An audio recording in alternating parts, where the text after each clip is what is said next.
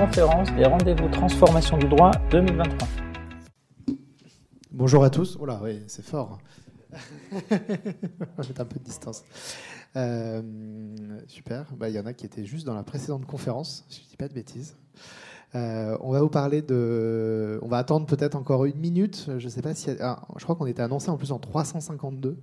Je vais vérifier si on a des. Et euh, voilà. Si vous voulez venir à la conférence suivante, c'est ici, ça va commencer. Voilà, au cas où. Je vois qu'il y a des gens devant, à la porte, on ne sait jamais. Quoi? On est, on est open, c'est open law. Alors, euh, hop. Il n'y a pas de truc pour tenir. Ah, ben, à l'ancienne, euh, à l'ancienne Thomas. Voilà, on, on hack le truc, super. Voilà, vous êtes obligé de rentrer du coup. C'était juste pour mettre l'affiche aux gens qui attendaient devant la porte. Euh, hop là, donc bonjour à tous. Euh, on va commencer parce que le timing des conférences est serré ce matin. En plus, je crois qu'il y a eu un petit peu de retard euh, à l'allumage, donc on va essayer de, rattraper ce retard pour que chacun puisse suivre son programme. Et aujourd'hui, on va vous parler, enfin dans cette conférence, aujourd'hui on va vous parler de beaucoup de choses, mais dans cette conférence, on va vous parler de, de la charte éthique pour un marché du droit en ligne, qui était un, un projet d'Open Law qui est devenu un commun, qui avait été initié en 2016. Je vais faire un, petit rappel de euh, tout ce qui s'est passé euh, en 2016 et après 2016. Et évidemment, entre 2016 et 2023, il s'est passé des choses, le monde n'est pas le même. Et donc, on a des nouveaux enjeux, nouveaux enjeux que vont nous dépeindre, nous peindre, nous expliquer. Euh, Pierre Berlioz et Thomas Saint-Thomas, qui auront l'occasion de se présenter en détail aussi. Voilà, Thomas Saint-Thomas, Pierre Berlioz et moi-même. Euh, je me suis mis sur les slides.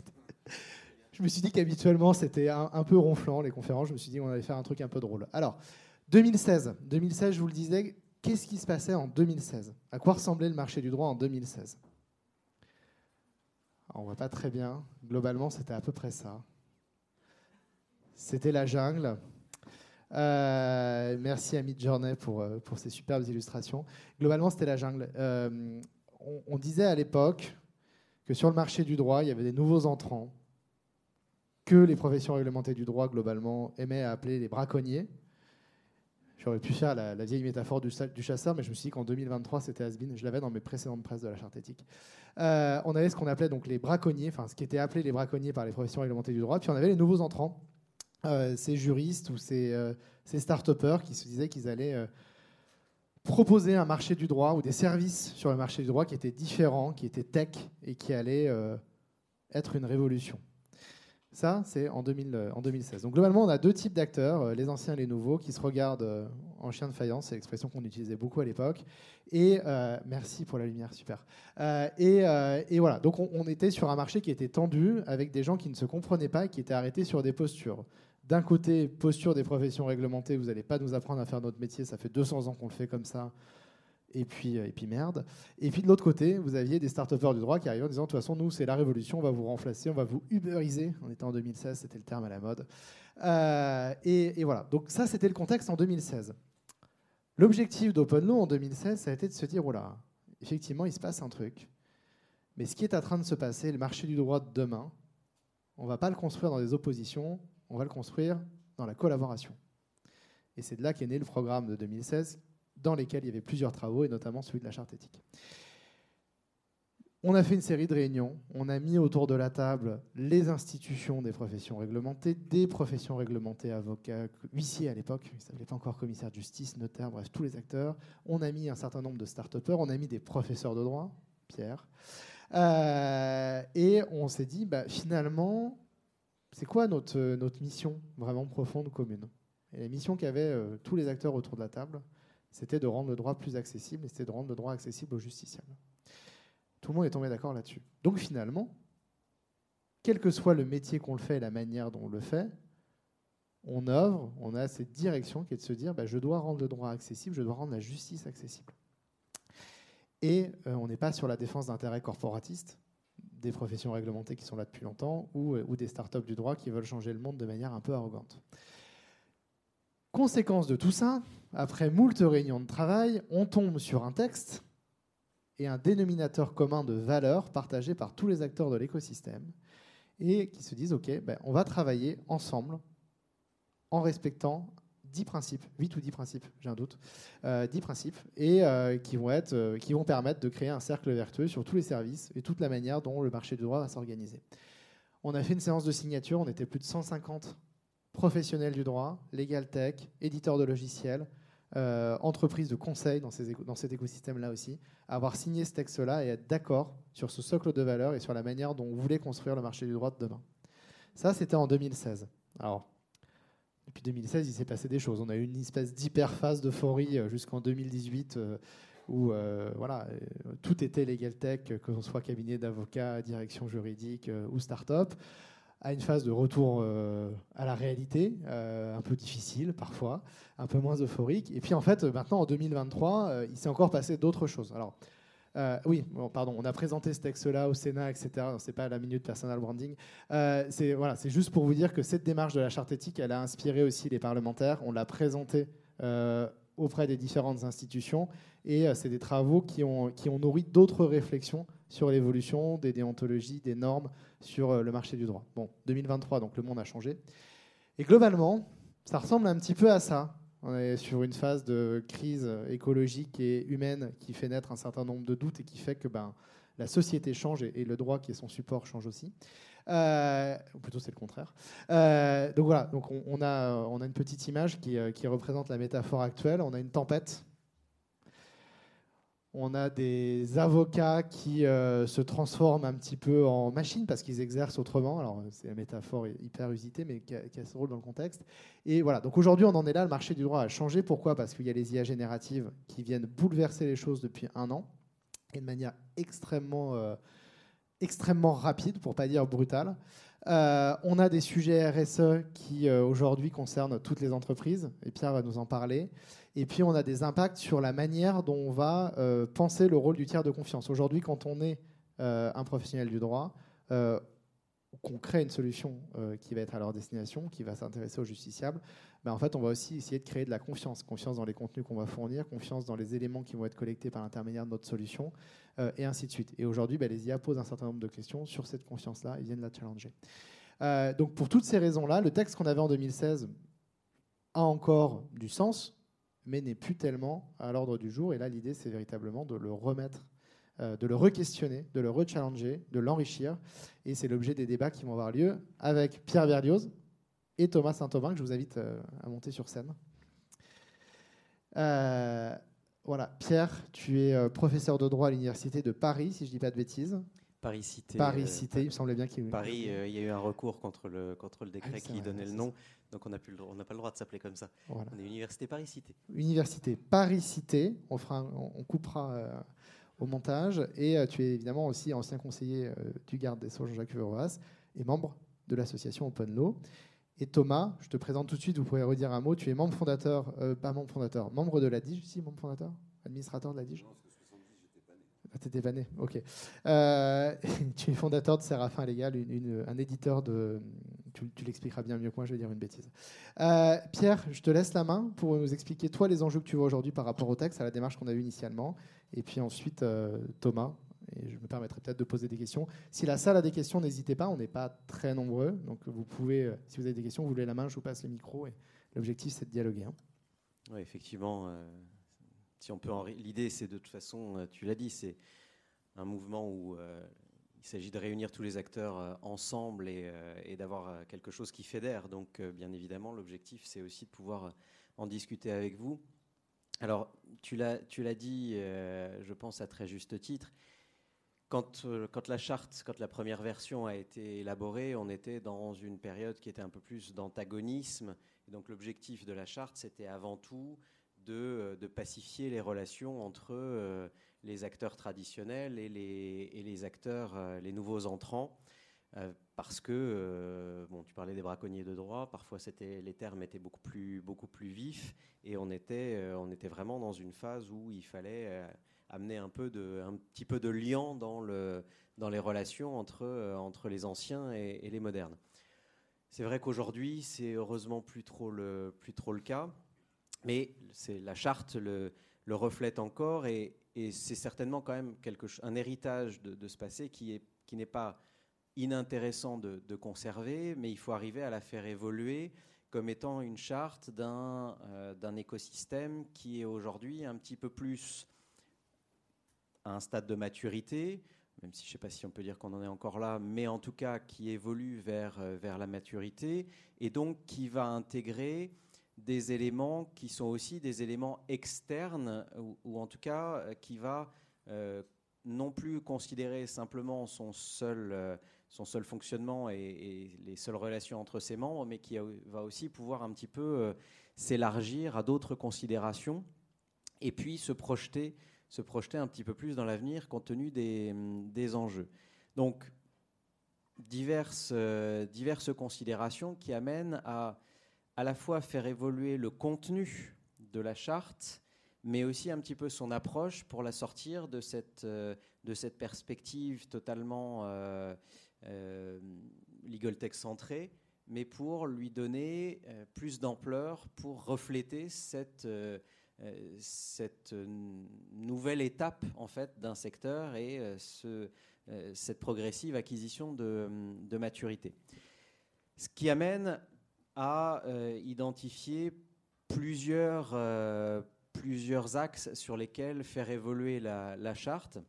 Alors je ne sais pas si d'ailleurs, euh, pour commencer, vous en avez une idée un peu, un peu précise ou, au moins générale. Tu, le, tu peut-être que tu peux la mettre, la, projeter à l'écran pour que, pour que tout, le monde, tout le monde ait une idée de, de ce qu'il y a, y a dedans. Mettre euh, à côté d'ailleurs pour, euh, pour qu'on puisse la, la, voir de façon à, voir un petit peu où on peut, euh, où on peut, où on peut agir. Alors tu, l'as dit le, temps que tu, le temps que tu fasses ça, il y a et c'était ton image, une, une, situation qui a, qui a quand même beaucoup, beaucoup changé et qu'on voit. voilà, donc, vous voyez, on peut, histoire, et tu peux peut-être le, faire avec moi aussi, si tu veux la, euh, la, parcourir et qu'on voit, voit un peu. Donc on a euh, ce point protection des intérêts des clients. Si tu descends, on voit vite apparaître travail collaboratif, concurrence saine et loyale, respect du cadre légal réglementaire, et après, hop, relation avec les professions réglementées, qui était un point, euh, un point cœur, du, cœur du, texte, parce que c'était déminer, déminer les choses. Ensuite, donc sécurité et confidentialité, conflit d'intérêts, donc essayer de mettre des éléments là aussi de rassurant de déontologie finalement pour, euh, pour, les, professions du droit, responsabilité civile professionnelle. On voit que c'était tourné autour de, euh, la création d'une sorte de, euh, de, d'embryon de, déontologie du, secteur et qui fasse, le, lien avec la déontologie des professions du droit et l'articulation entre entre les métiers. Euh, dans, cette, même idée et dans l'évolution de la, société, euh, tu l'as dit Alexis, les, considérations environnementales, les considérations euh, sociales, sociétales sont, au cœur aujourd'hui des, débats, sont au cœur de la, de la vie en société. Et c'est quand même... On ne peut pas faire l'impasse sur ces, sur ces préoccupations, surtout quand certains secteurs sont parfois pointés du doigt sur leurs impacts. Je pense par exemple à l'impact environnemental. On sait que euh, un secteur comme celui de la blockchain, par exemple, est souvent montré du doigt comme étant extrêmement énergivore et donc finalement euh, plus nuisible à la, si je caricature, mais présentation que certains peuvent faire, presque plus nuisible à, au, à un développement durable qu'autre chose. Euh, bon, on a cet épiphénomène aussi parfois, mais ça, on l'a quand même eu encore il n'y a pas très longtemps. On pointe du doigt les emails comme étant un élément euh, qui est finalement peu durable. Donc, il est difficile de, s'abstraire de ces, euh, de ces problématiques. de la même manière qu'il est difficile de s'abstraire de problématiques qui touchent à des enjeux plus sociétaux, euh, si on pense par exemple aux problématiques de, euh, de, discrimination. Or là aussi, on sait que ce sont des enjeux qui sont parfois au cœur de débats qu'on peut avoir sur différentes technologies. Prenez l'IA, la problématique des biais, elle revient de manière très fréquente. On vient souvent pointer ce risque d'introduire des biais discriminatoires, que ça soit véhicule de stéréotypes masculin-féminin, de discrimination également sur des considérations ethniques. et ça non plus, on ne peut pas mettre le voile là-dessus en se disant bon ça, euh, nous on est sur la tech, on s'en préoccupe pas. Au contraire, il faut montrer qu'on veut être un peu précurseur sur ces sujets-là, ou en tout cas qu'on en a pris conscience et qu'on se responsabilise sur ces, sur ces points-là. Euh, on a aussi, c'est sur un certain nombre de sujets techno, on sait qu'on a un environnement qui est euh, presque, presque sans frontières, avec des, des, technologies qui vont aller euh, finalement euh, se, situer dans différents points, dans différents points du globe. Euh, outre la problématique de, stockage, de stockage des données et de souveraineté, qui est moins une problématique la RSE qu'une problématique politique, mais on sait qu'on a aussi des problématiques qui peuvent être liées à la chaîne de valeur, c'est quelque chose qui peut revenir assez fréquemment, et de conditions de travail, par exemple, dans un certain nombre de, euh, pays euh, auxquels on pourrait avoir recours par, euh, par une chaîne de valeur indirecte qui amènerait à, du travail dans des pays où la,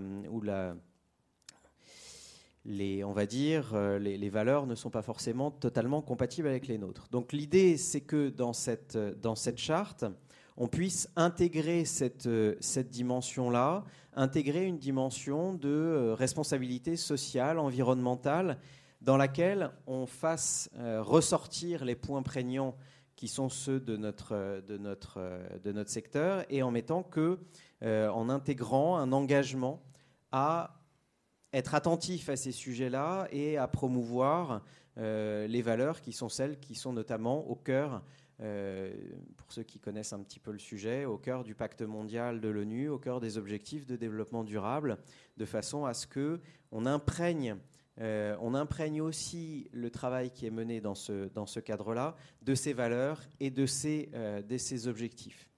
Donc d'intégrer, d'intégrer dans, la, dans la charte un article consacré à la responsabilité sociale et environnementale du secteur qui bah, par exemple, pourrait mettre en avant l'adhésion aux valeurs du pacte mondial et décliner certains points, comme par exemple, comme je le disais, euh, veiller à euh, minimiser l'impact environnemental des technologies, à euh, s'assurer que à la fois dans le secteur, euh, mais aussi dans la manière dont les outils euh, peuvent être utilisés, euh, on, évite au maximum un certain nombre de, discriminations, qu'au contraire, ça permette une certaine promotion de la, de la parité, de la diversité, de l'inclusion, et qu'on puisse aussi veiller au respect des droits, des droits humains dans tout l'écosystème de la du, secteur. Ça, c'est un premier point. C'est un premier point sur lequel on pourrait faire évoluer la, charte. Un, deuxième point sur lequel on pourrait faire évoluer la charte et intégrer des éléments, euh, c'est celui. Alors là, en fait, je reviens, je resserre, je resserre un peu la focale, mais euh, revenir, mais sous un angle qui est un peu plus actuel, sur cette problématique des professions du droit, sur cette problématique de l'écosystème du droit. Aujourd'hui, c'est plus vraiment est-ce que les avocats s'opposent euh, à la legal tech euh, Les contentieux sont en train de se solder. Euh, on est sorti de ça, on l'a dit. On a quand même en revanche une préoccupation majeure qui est liée à l'IA, mais pas que. c'est celle de la transformation, comment ne pas en parler dans, ces rendez-vous, de la transformation du droit, de la transformation des métiers du droit. Dans une charte qui est celle des acteurs du marché du droit en ligne, me paraît quand même compliqué de ne pas évoquer euh, cette problématique des transformations des métiers du droit et de ne pas euh, mettre en avant que les acteurs de cet écosystème sont là aussi conscients de cette évolution et euh, œuvrent tout simplement à accompagner cette transformation.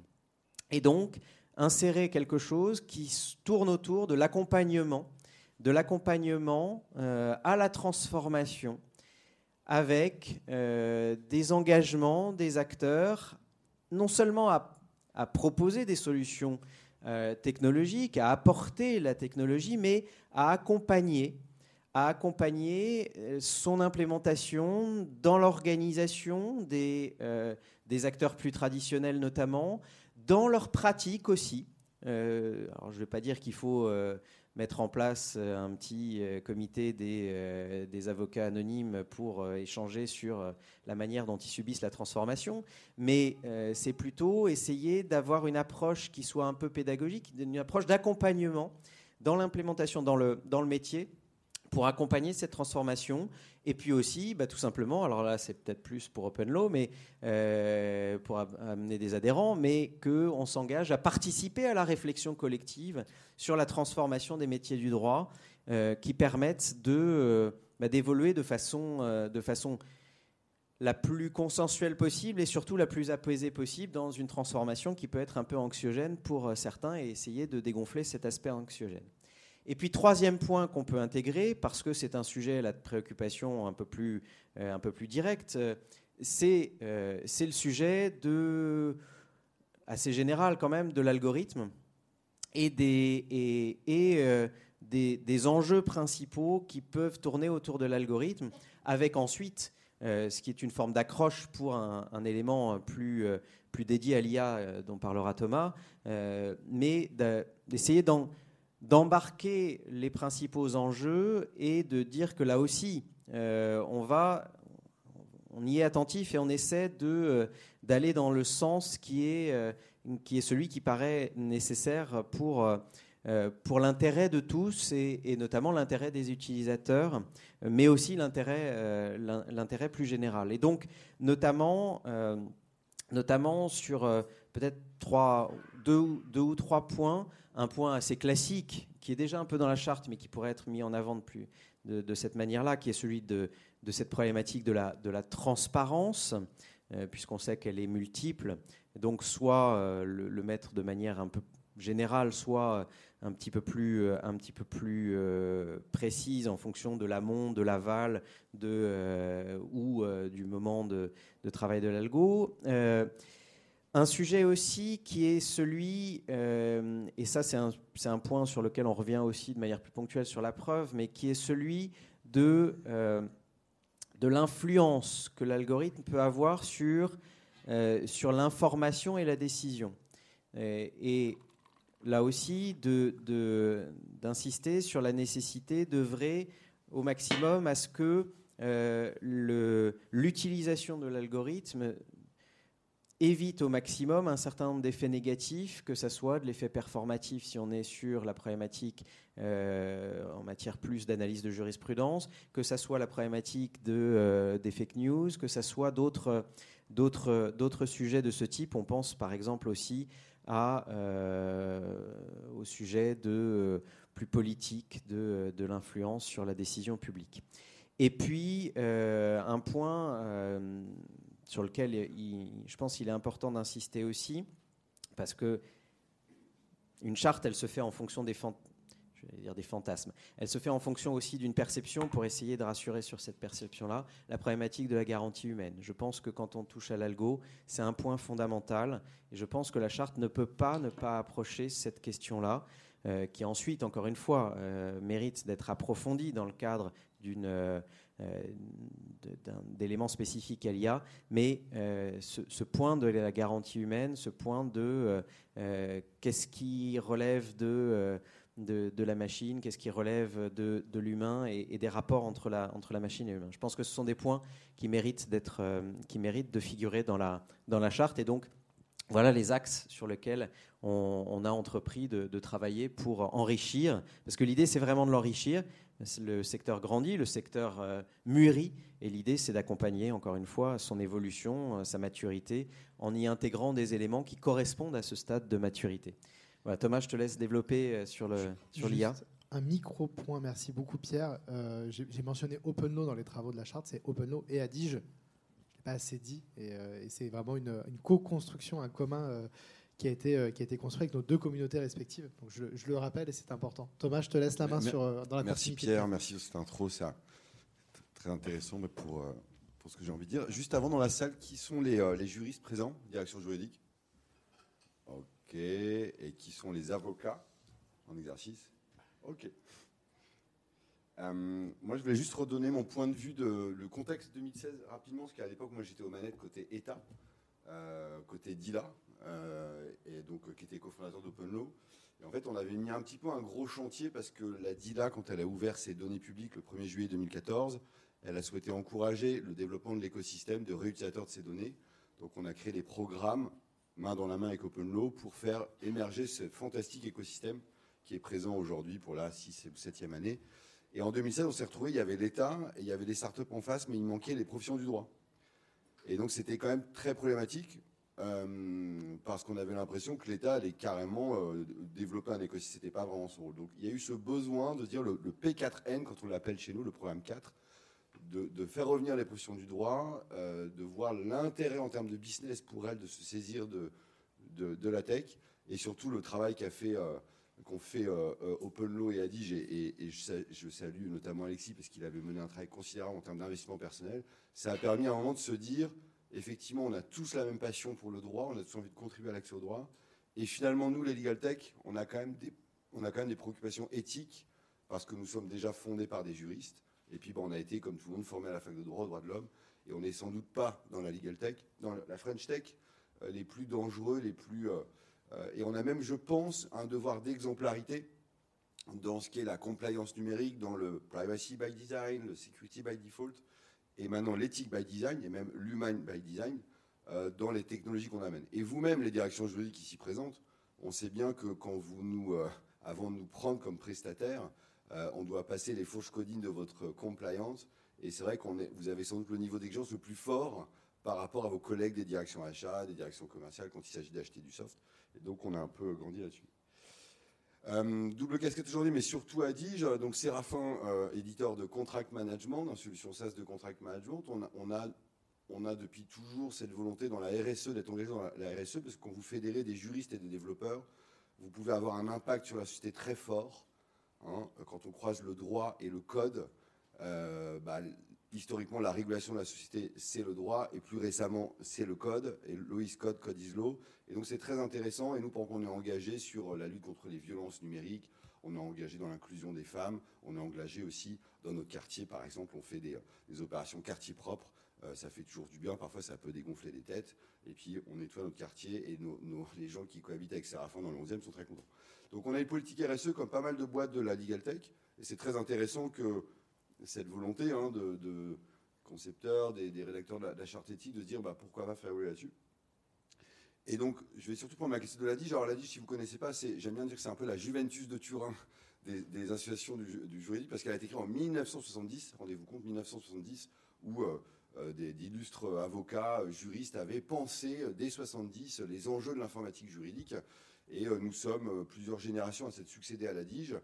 Dans les derniers présidents, on a eu notamment Christian Ferrachult, que vous connaissez tous. On a eu le regretté Fabien Wechter. Et, actuellement, Karima est une directrice juridique qui est devenue la CEO d'Appen, qui que vous connaissez peut-être pour ceux qui sont célibataires, qui est le, un, site de rencontre avec beaucoup de sujets éthiques. Et donc la DIGE est plus une association de juristes à côté d'OpenLaw. Et donc la démarche que nous avons eue, euh, alors je prends des petites notes parce que je, dois apporter un travail un peu collectif. On s'est dit, mais voilà, les IA génératives arrivent. Qu'est-ce qui change? Qu'est-ce qui change fondamentalement par rapport à 2016 Et pourquoi ça devient un sujet en 23 bah, Parce qu'on peut poser des questions en langage naturel à une machine qui va répondre.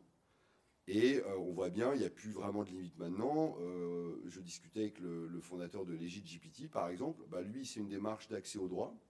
Il ne cherche pas à faire du business. D'ailleurs, ça lui coûte 1000 balles par mois d'entretenir les serveurs, parce que ça coûte cher. Hein de payer les abonnements.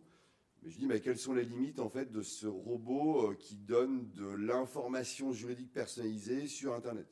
Est-ce que demain il va générer des actes? Est-ce que voilà Alors quand c'est gratuit, c'est différent que quand c'est une offre payante. Mais en fait, je pense que la grande différence, c'est qu'on peut poser n'importe qui peut poser une question en langage naturel et d'avoir une réponse a priori d'ordre juridique. Et ça, c'est une grande révolution par rapport à 2016, où la première génération de Legal Tech, on a beaucoup automatisé, nous, pendant le cas de Séraphin, Pierre parlait de la nécessité que le, juriste prenne le contrôle de l'algorithme. Bah, comme pas mal d'éditeurs qui font du no-code, chez Séraphin, on a toujours voulu que le juriste prenne le contrôle de la tech et puisse concevoir lui-même ses algorithmes et quelque part ne pas retransposer les, biais cognitifs qu'il avait dans des biais algorithmiques, mais finalement, s'il y a des biais algorithmiques, ils sont contrôlés par le juriste. Donc ça, c'est très important. Euh, quelques enjeux, on a recensé un petit peu, on a été voir directement les, avocats, les, gens qui utilisent déjà l'IA depuis un jour de novembre 2022 où tout a changé, et, qui ont relevé des premières problématiques éthiques où ils appellent des réponses. Le premier sujet, c'est évidemment l'injection quotidienne des données juridiques privées que font certains avocats dans leur pratique de prompt. Énorme problématique.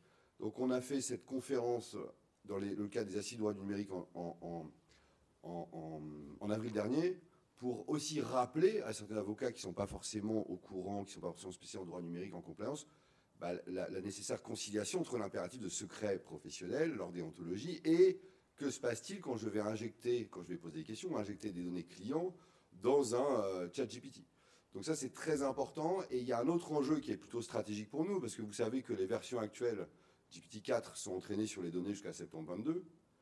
Il y a certains avocats aujourd'hui, vous parlez beaucoup des hallucinations de l'IA, mais en fait, vous êtes en train de l'entraîner.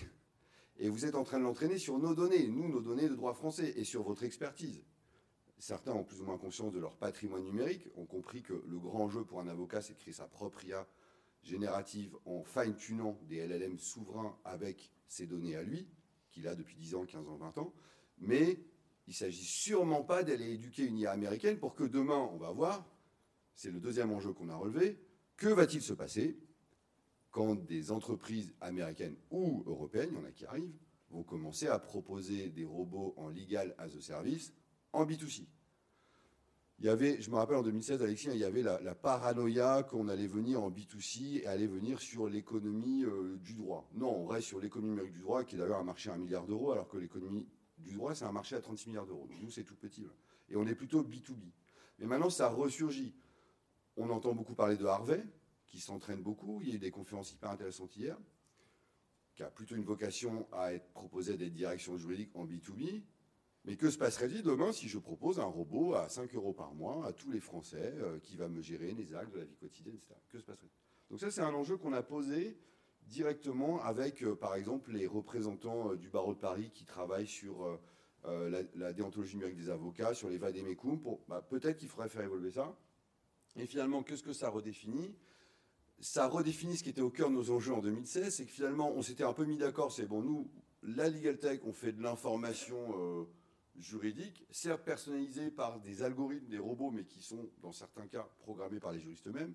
Et de l'autre côté, le conseil ne touche pas. Mais maintenant, il y a un double enjeu, c'est que il y a les avocats eux-mêmes qui vont proposer des IA génératives, mais il faut qu'elles soient souveraines et qu'elles ne portent pas atteinte à la déontologie. Et puis, bah, il y a des legal tech en B2B qui vont fournir aussi, euh, des, parce que les directions juridiques ont besoin de nous, notre expertise juridico-technique, pour fournir euh, des IA génératives à leurs opérationnels. Donc en fait, maintenant, je pense qu'il faut vraiment parler de soit de conseils juridiques donnés par un robot, soit d'informations juridiques personnalisées.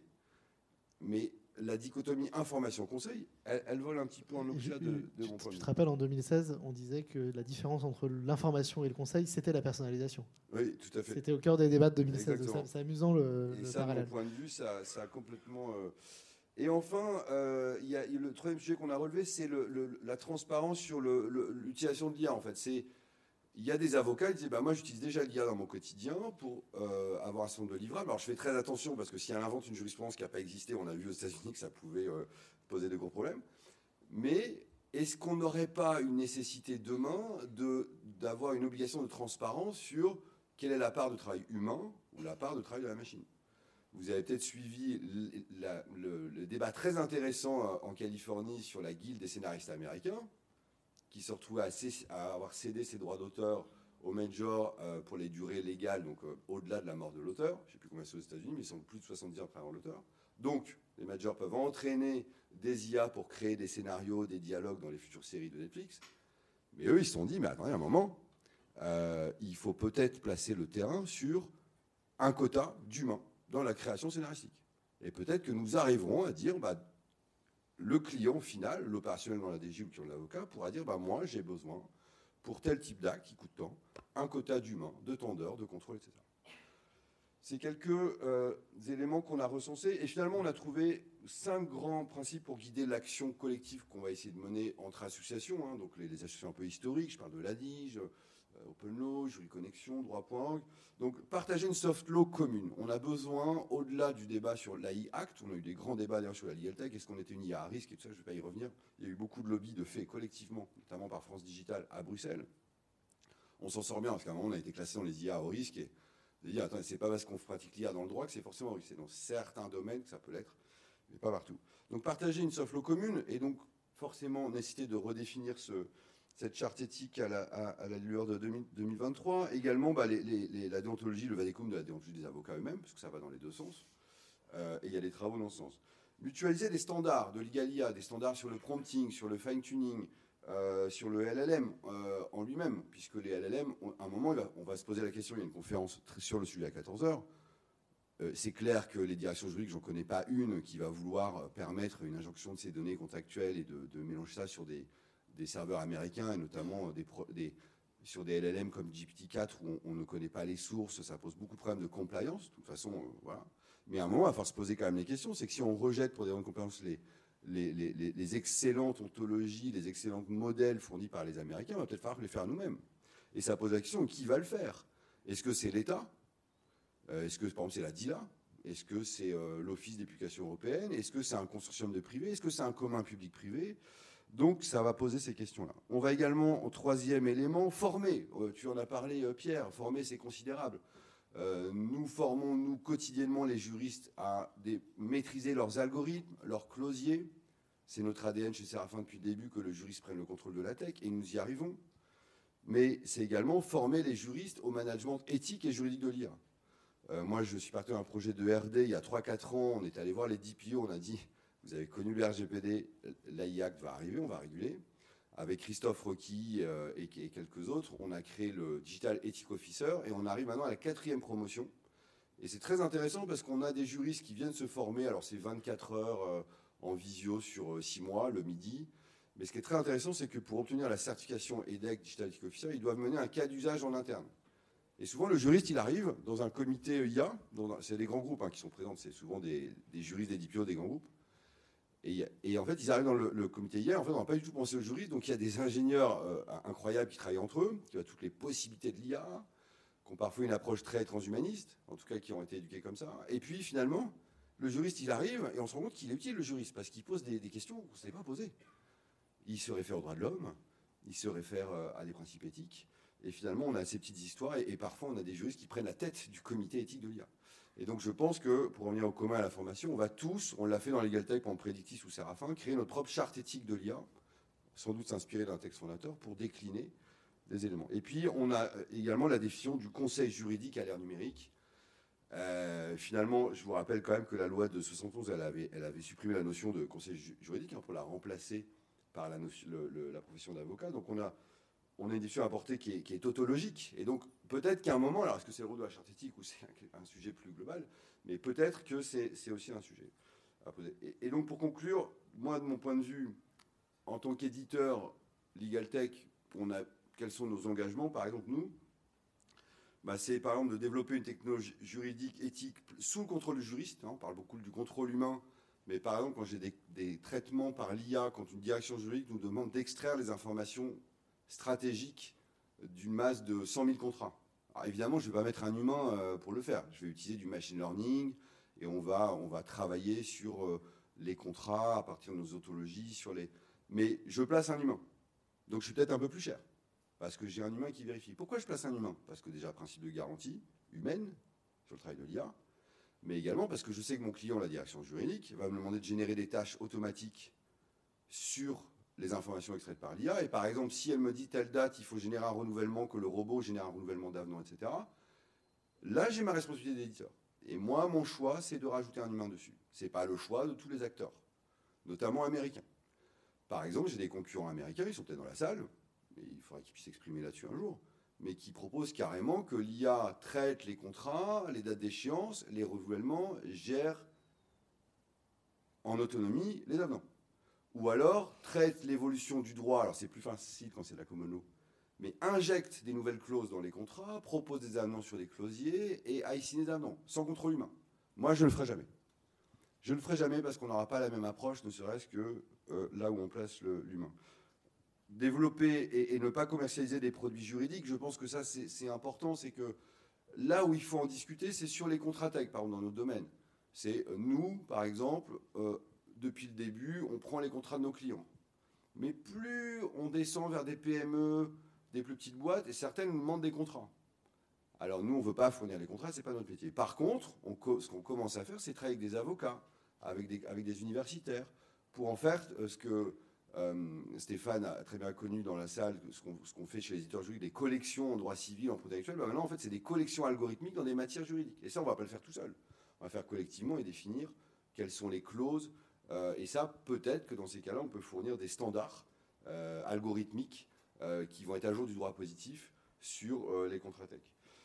Pour conclure, euh, moi je vois deux grands sujets qui pourraient, euh, qui pourraient être débattus dans cette charte éthique et on, l'a dit, je ferai des propositions euh, dans le cadre qu'Open Law c'est bien faire de, de, concertation et qu'on a toujours fait. C'est commercialisation des IA génératives en B2C.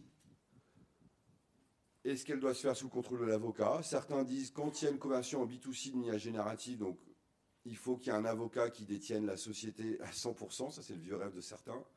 D'autres vont dire qu'il faut que la société soit détenue capitalistiquement à 51% par des avocats. D'autres disent qu'il faut simplement que l'IA générative soit sous le contrôle d'un avocat. Et d'autres vont dire ah non, pas du tout. De toute façon, c'est un robot, il euh, n'y a pas de sujet. Et s'il est entraîné sur un LLM français Bon, donc il y, a toutes ces déclinaisons. Deuxième sujet pour moi qui devrait être débattu, on en débattra à 14h, la transparence sur les LLM utilisés et les pratiques de fine-tuning. Très important. Je veux savoir quand une IA générative va me fournir de l'information juridique personnalisée, quel, quel, modèle il a utilisé et ce modèle, quelles sont ses sources? Ce que je ne peux absolument pas savoir aujourd'hui avec GPT-4.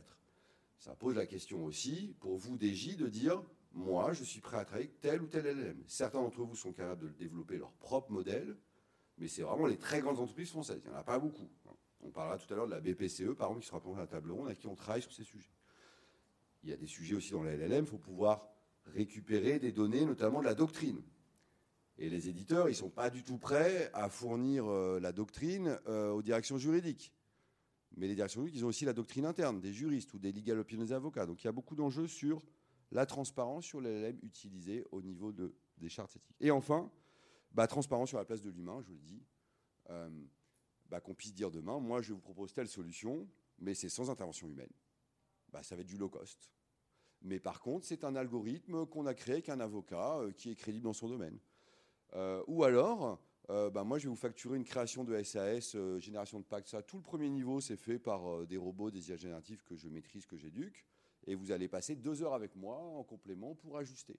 Je pense que ça va être vraiment très important d'avoir une transparence sur la place de l'humain dans ce contrôle de la garantie humaine. C'est sans doute ça, je pense, qui nous réunit déjà à Open et à Dige c'est de garantir dans cette charte éthique euh, une place de l'humain et du juriste dans euh, l'éthique de l'IA. Merci à tous. Merci Thomas. Pierre Je voulais juste euh, terminer sur un, sur un point, parce qu'on parle de, on parle de charte, mais, mais la charte, et tu as parlé de soft law tout à l'heure, finalement, comment est-ce qu'on la, comment est-ce qu'on la l'utilise et, qu'est-ce que, et derrière, qu'est-ce qui, qu'est-ce qui en ressort? Parce que peut se dire, bah, on est là, on parle d'une charte, euh, on parle de, grands principes, de trucs, de machin. Euh, oui, bon, c'est un peu, c'est un peu, ça plane peut-être un peu, et surtout euh, concrètement, qu'est-ce que ça, amène, et, puis qu'est-ce qu'on derrière, bah, on va, dire, et puis on va adhérer. vous proposez ça à la signature, il y a une grande signature, mais qu'est-ce qu'on, en fait? Et ça, c'est aussi un point sur lequel on, on a choisi de travailler parce que euh, c'est pas le tout d'avoir une charte, c'est pas le tout de proposer une charte, euh, c'est pas le tout d'avoir un engagement. C'est un engagement qui est extra-juridique, on le sait, c'est le principe même de, ce type d'instrument.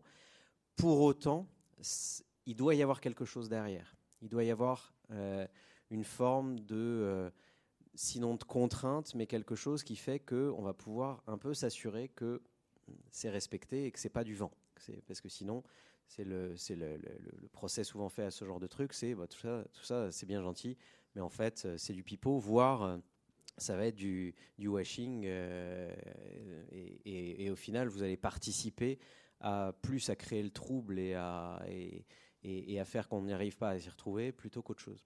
Donc l'idée, euh, c'est d'évoluer un peu aussi de ce point de vue-là et d'intégrer un élément de suivi de la charte qui permette alors encore une fois, il ne s'agit pas d'aller faire peser des contraintes énormes sur les signataires. On ne va pas les soumettre à un audit annuel euh, avec euh, une obligation de recourir aux prestations d'un certificateur, euh, d'un auditeur, peu importe, euh, avec un coût associé, avec des contraintes associées. Euh, c'est pas l'idée. L'idée, c'est d'être dans quelque chose qui est utile, qui est fluide, qui, qui permet d'embarquer, mais quand même aussi de pouvoir vérifier. Quel est le meilleur moyen pour ça? C'est le moyen classique. Hein, c'est tout simplement que on adhère donc à ce titre-là, on va être référencé.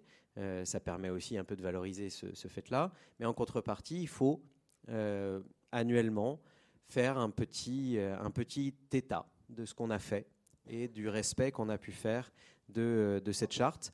Un petit rapport, voilà, euh, un petit rapport, un petit reporting, si on préfère le dire en, anglais pour pas être sur un rapport au sens chef, et, donc de faire un petit reporting annuel qui permette de maintenir, de maintenir cette, adhésion à la charte et qui permettent justement de montrer que non seulement on s'engage, mais qu'effectivement ces engagements sont suivis des faits et qu'on dit ce qu'on fait. Et, après, ça permet de créer encore un peu plus de confiance. Euh, après, ceux qui veulent s'engager là-dedans, euh, ceux qui veulent la reprendre le cas échéant, en faire un élément d'un label, d'un outil de certification, etc., libre à eux.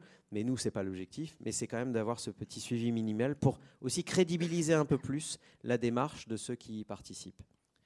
Et je pense que ce sera intéressant d'entendre les DG dans la salle parce que vous travaillez beaucoup à.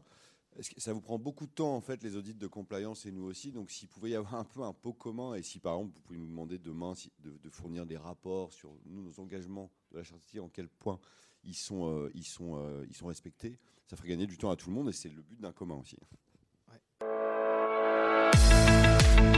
Une conférence des rendez-vous transformation du droit 2023.